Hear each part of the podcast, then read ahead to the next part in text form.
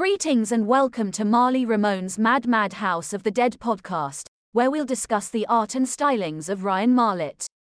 The artwork is all over the place, so be advised it could be fun, but it could be dark.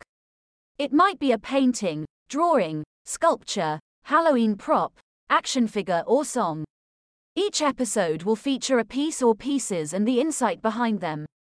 Hopefully, you'll like some stuff, other things you may not. No worries. Chances are also that you'll likely be offended at some point, but hopefully, we'll also share some laughs along the way. Art has always been a part of Ryan's life, and this is a way to document his work and share it with you. If you get butthurt easily, consider this your warning. Besides, your mom likes his artwork. Listener discretion is advised.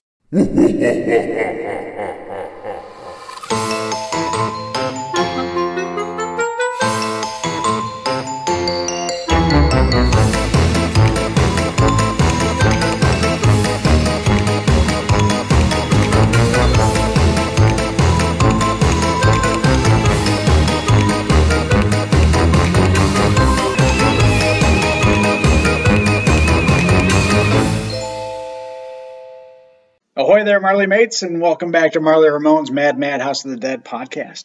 If you are listening to this episode on its premiere date, then you will note that it is indeed a very special episode. Why is this a very special episode, you might ask? Well, let me tell you. Excuse me while I whips this out.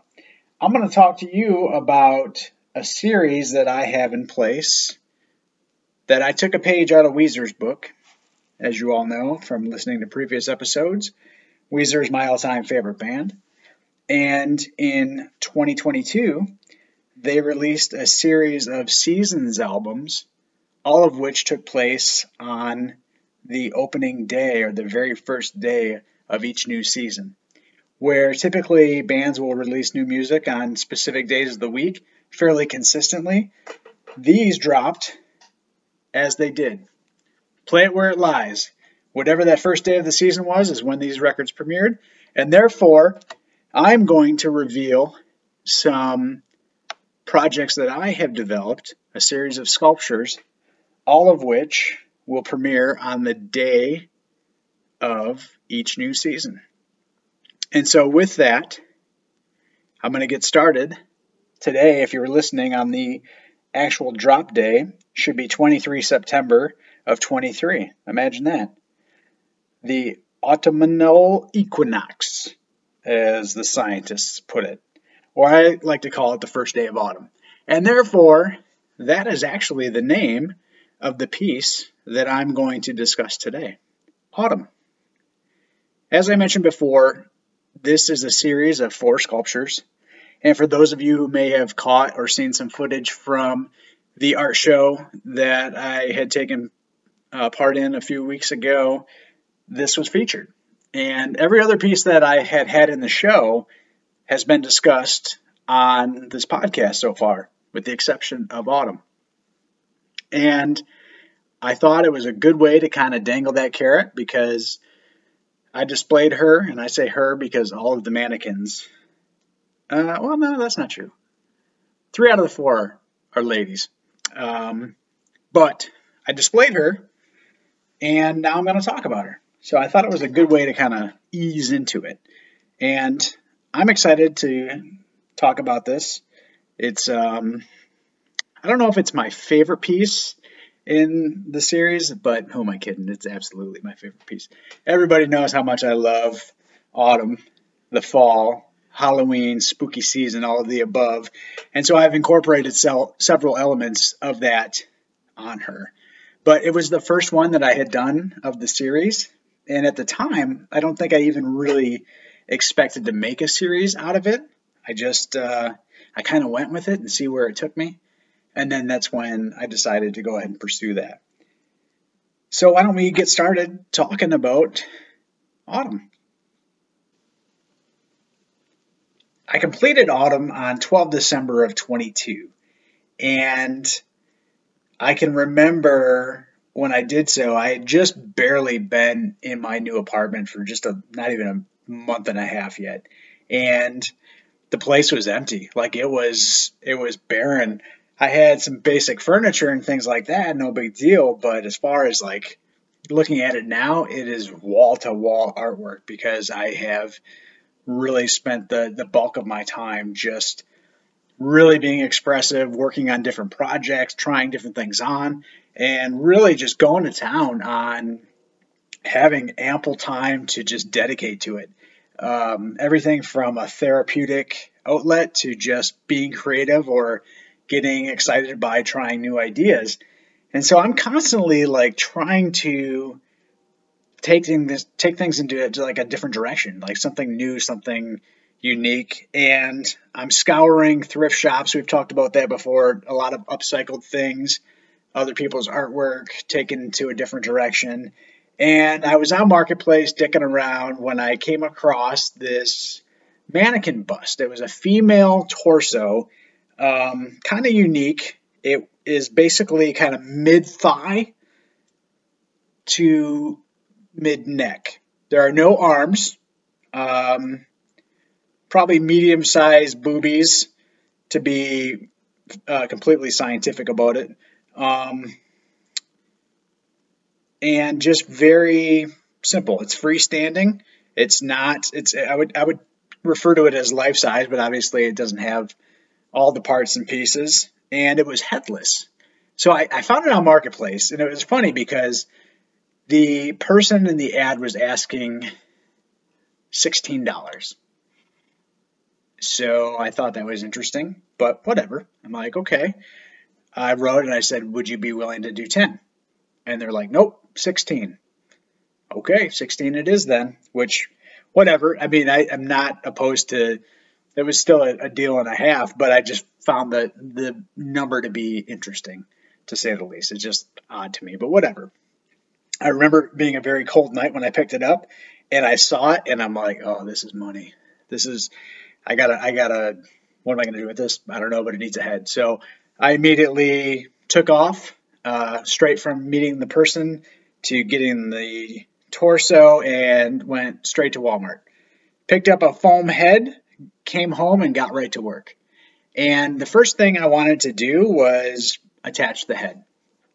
And what I did was I drilled a few screws into the top of the neck, the flat portion, uh, so that I could have some type of a stronger structure to anchor the, the head down what I did was then measure the head, the neck, and kind of combine the two so that I had a place to set it where it was fairly flush. I had to trim the neck on the foam head a little bit just to get it to line up, and then I used hot glue to officially attach it.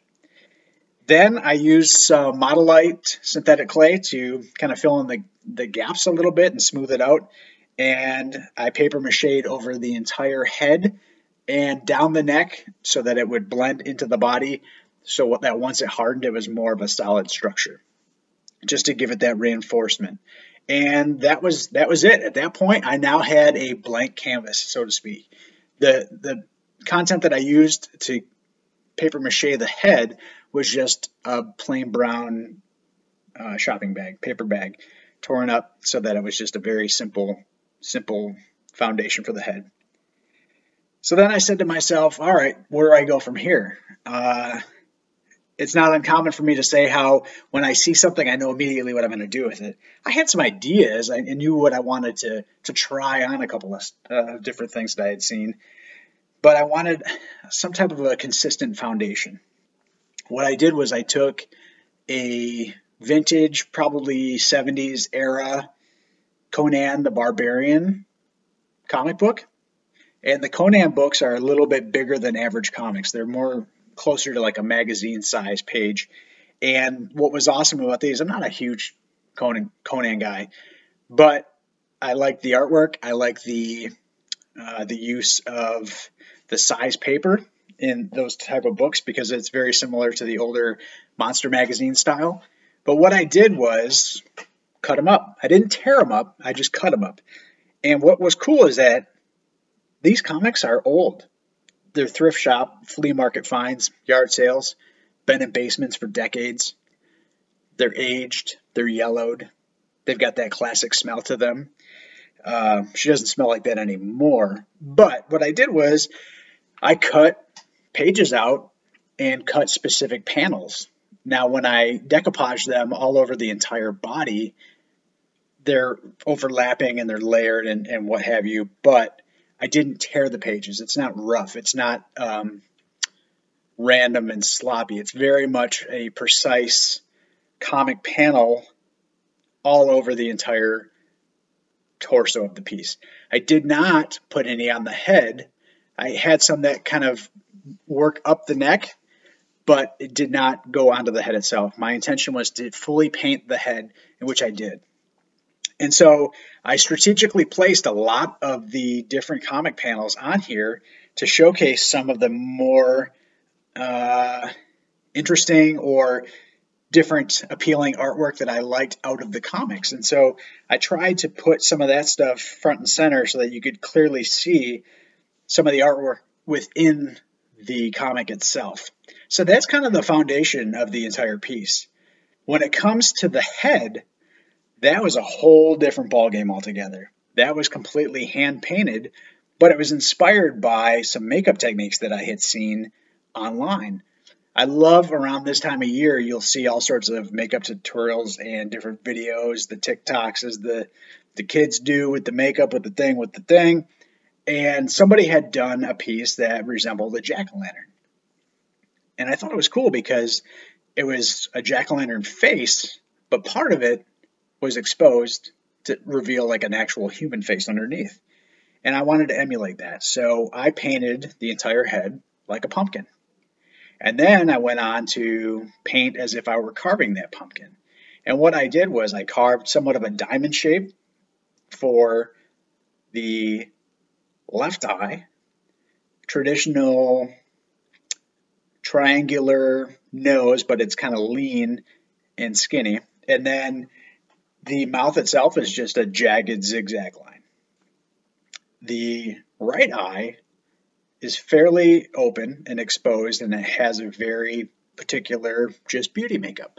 It has a, a blue eye, it has a light purple eyeshadow over the eyelid, uh, some fairly detailed eyebrow work over top of it, and the skin tone is relatively basic, um, kind of cream colored flesh. Of course, I use the classic dots like I always do, and I incorporate that. There's some eyelashes and what have you. So it's very much a as much of a realistic cartoon looking ish eyeball. Around that, where the pumpkin meets the skin, I have stitching. All around all of the markings on the pumpkin head are stitched. And so you have the black shapes in which you have the eye, the nose, and the mouth but they are all also outlined with blue paint marker as well as uh, white paint marker and then embellished over a third time with black stitching. And so it gives like a very, very much a scarecrow type vibe, a very stitched, almost Frankensteinish type vibe. Yet the remainder of the entire face and head is all orange and painted very detailed with browns and reds and yellows, much like you would see with a natural pumpkin. Now I put some additional line work around the neck as well as some painted on rivets and they're very fine. You can't necessarily see them. They don't stand out tremendously, but painted on rivets that go down the front of the neck and then some stitching around the base of the neck that goes all the way around the neck into the back and shoulders is written, excuse me, drawn in black and then embellished with a silver paint pen. That is part one of the head. More to follow. Yeah, I'm going to come back to the head. There's more to talk about, obviously. Like if, if you've seen the pictures, you've seen the album art, you've seen what took place at the art show, you know there's more to the story.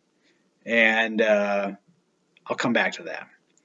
But let's talk about just the body itself. So the Conan decoupage is just essentially the foundation. It wasn't meant to be the focal point. It was just kind of like a a filler, but with a lot to see, a lot to look at. And I started just incorporating different things that I had wanted to use.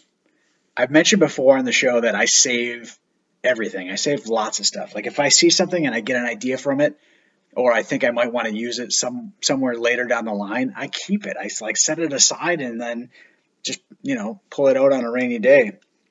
Uh, the stuff I save that is, and so I I start like looking at this and I'm like, well, what do I want to do with it? And so I look kind of I don't know, just looking around and I'm, I'm kind of gawking at it. I'm like, well, I gotta, I gotta do something with her uh, lovely lady lumps there because, you know, I can't just have them hanging out. We got to do something a little bit classier than that. And so I love nautical stars. I use them in a lot of stuff. I haven't used them a ton lately, but I, have used them often. And so I thought, yeah, I'll, I'll, put some of those on there. That'll look nice. Um, and so what I did was I, I did use just black and white printed nautical stars, and I put them over where the nipples would be. And it just didn't seem like it was enough. And so then I used a couple of the Misfits Crimson Ghost, the classic skull, to go over them as well on top of the stars. And so I thought that looked pretty cool. And that image is iconic. I've used that a ton. Obviously, it's pretty significant in inspiration and use that I've gone so far as to get that image actually tattooed on my hand, as many of you have probably already seen. Misfits were a huge, are a huge uh, influence in not only my creative style, but just like using their music to connect in different ways. I feel like our interests are very similar. Their inspirations are my inspirations, and then the stuff that they were inspired by has created their music, which then adds more onto my inspiration as well. So I, I listen to it, listen to them all the time, constantly. I just can't get enough. I've seen them so many times, and they're they're outstanding. Anyways, I'm not gonna keep tooting that horn, but on the upper chest area, I painted freehand a couple of very crude and just um, just very loosely expressionistic a couple of sparrows or swallows. Like you you see those are classic nautical tattoos that sailors will often get. And I, I have them myself on my chest. And they're just black with blue white and silver embellishment paint pen on top of it so i i kind of blocked it in with some black paint and then went over it and detailed it but it's very, very loose, very expressive, abstract almost.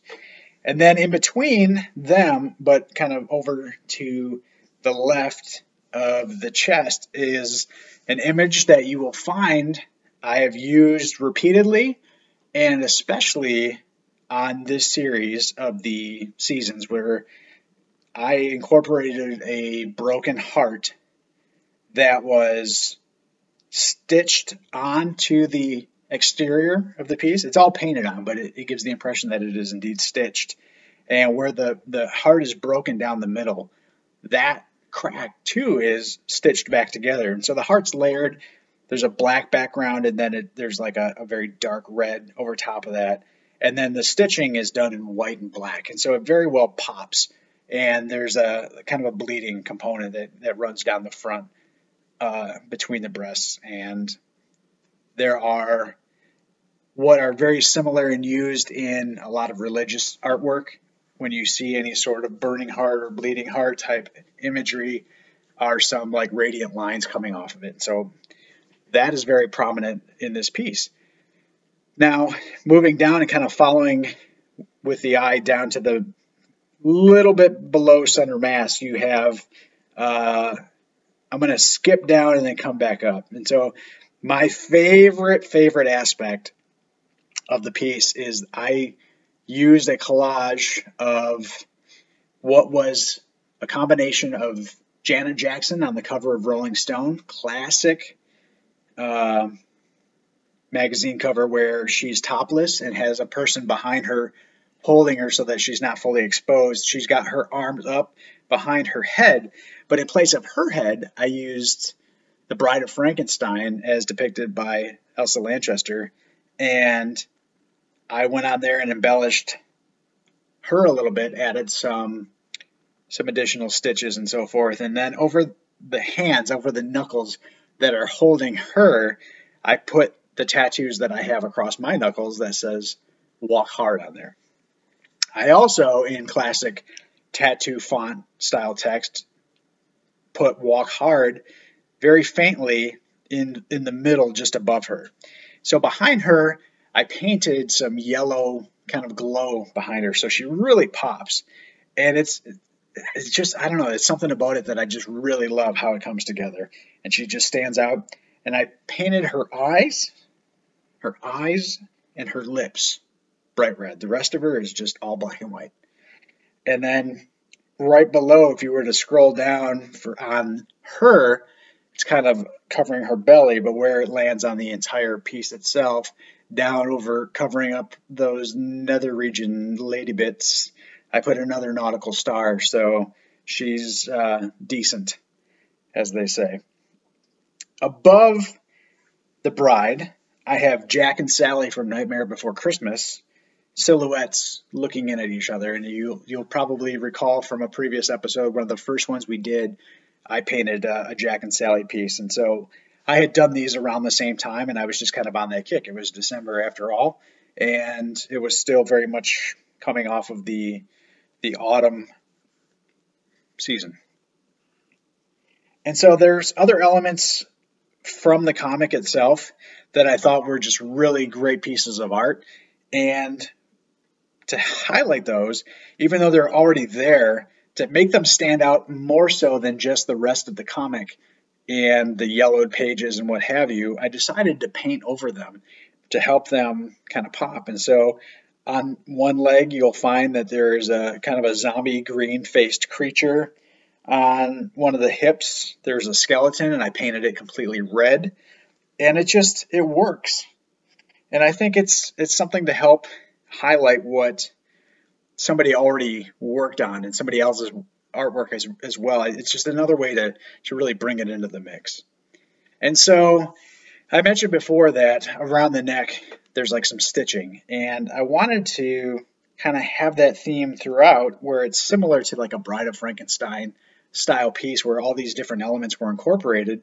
So I extended that stitching down the very back as well. So this piece is is a 360 degree piece. Like you can walk all the way around it and, and see stuff. And that was intentional. And all but one of the sculptures resemble that. And you'll see what I'm talking about when those come around.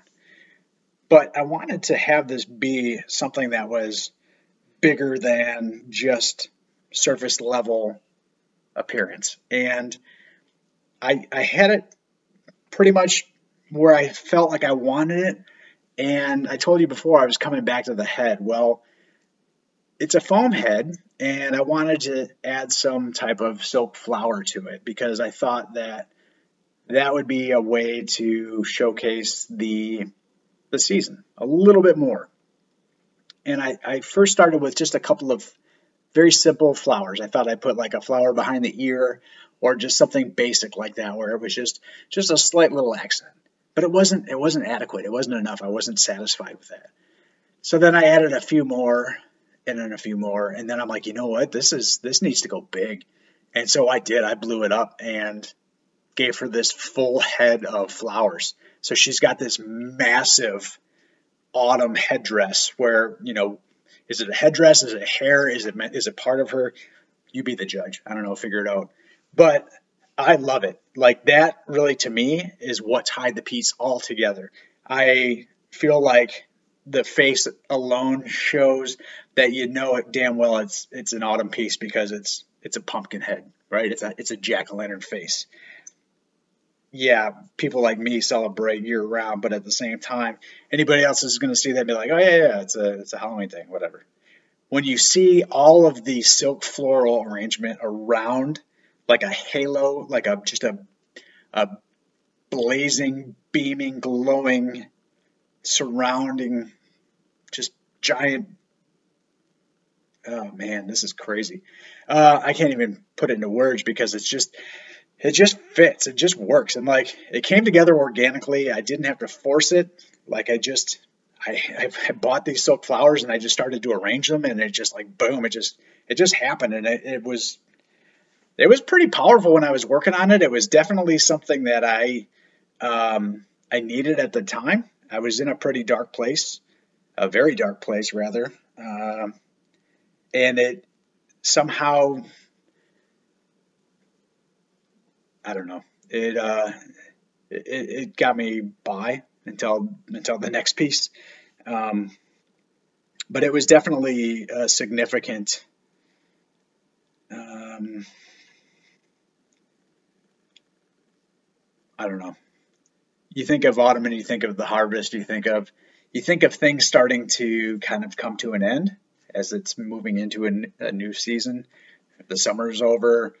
Things are cooling down. I think of corn stalks. I think of, you know, the things that were and no longer are. The leaves turn, they fall. And um, I think this captures that. I think it, it kind of leads in that direction. And I don't know. I um, I love it. But what I really loved about it was seeing it at the art show. I can't take credit for the the setup, the the staff there arranged the entire display of the entire show. And the way this was showcased, when I have it at home, it sits on the floor. It's a floor piece. It just it's uh it's freestanding, so you know I didn't. It just sits on the floor. It's in front of my TV, whatever, and entertainment center fireplace thing, and it's just uh, it's just there. But when they displayed it, they put it on top of this crate, and I saw it in a completely different way for the first time, and it just blew my mind because it was like I was eye to eye with it, and that was nuts. That was uh, it was almost looking at somebody else's piece. It was like looking at uh, something that I, I could admire, but it wasn't necessarily something that I had done. And then once I was able to realize that it was my piece, like it just it hit different. It felt different. It felt great.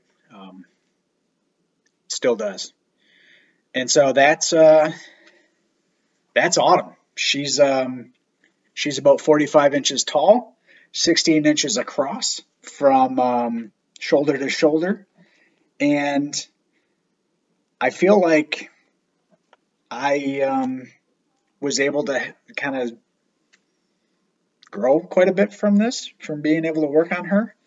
And at the time, I was very much listening to the the Weezer Autumn album still because the the Winter album had not yet dropped, and I had also been listening to uh, Jerry Only's Anti-Hero. Jerry Only is the lead singer, or I should say, founding member at one time, lead singer of the Misfits during various eras. But he dropped a solo record in October of uh, of 22, and I was listening to that, kind of jamming out with those two pieces and just trying to extend the season. Um, but it was um, it was something, and I still to this day, every time I look at it, it's just it's it gives me a feeling that I can't quite explain or put my finger on, but I, I like how it makes me feel.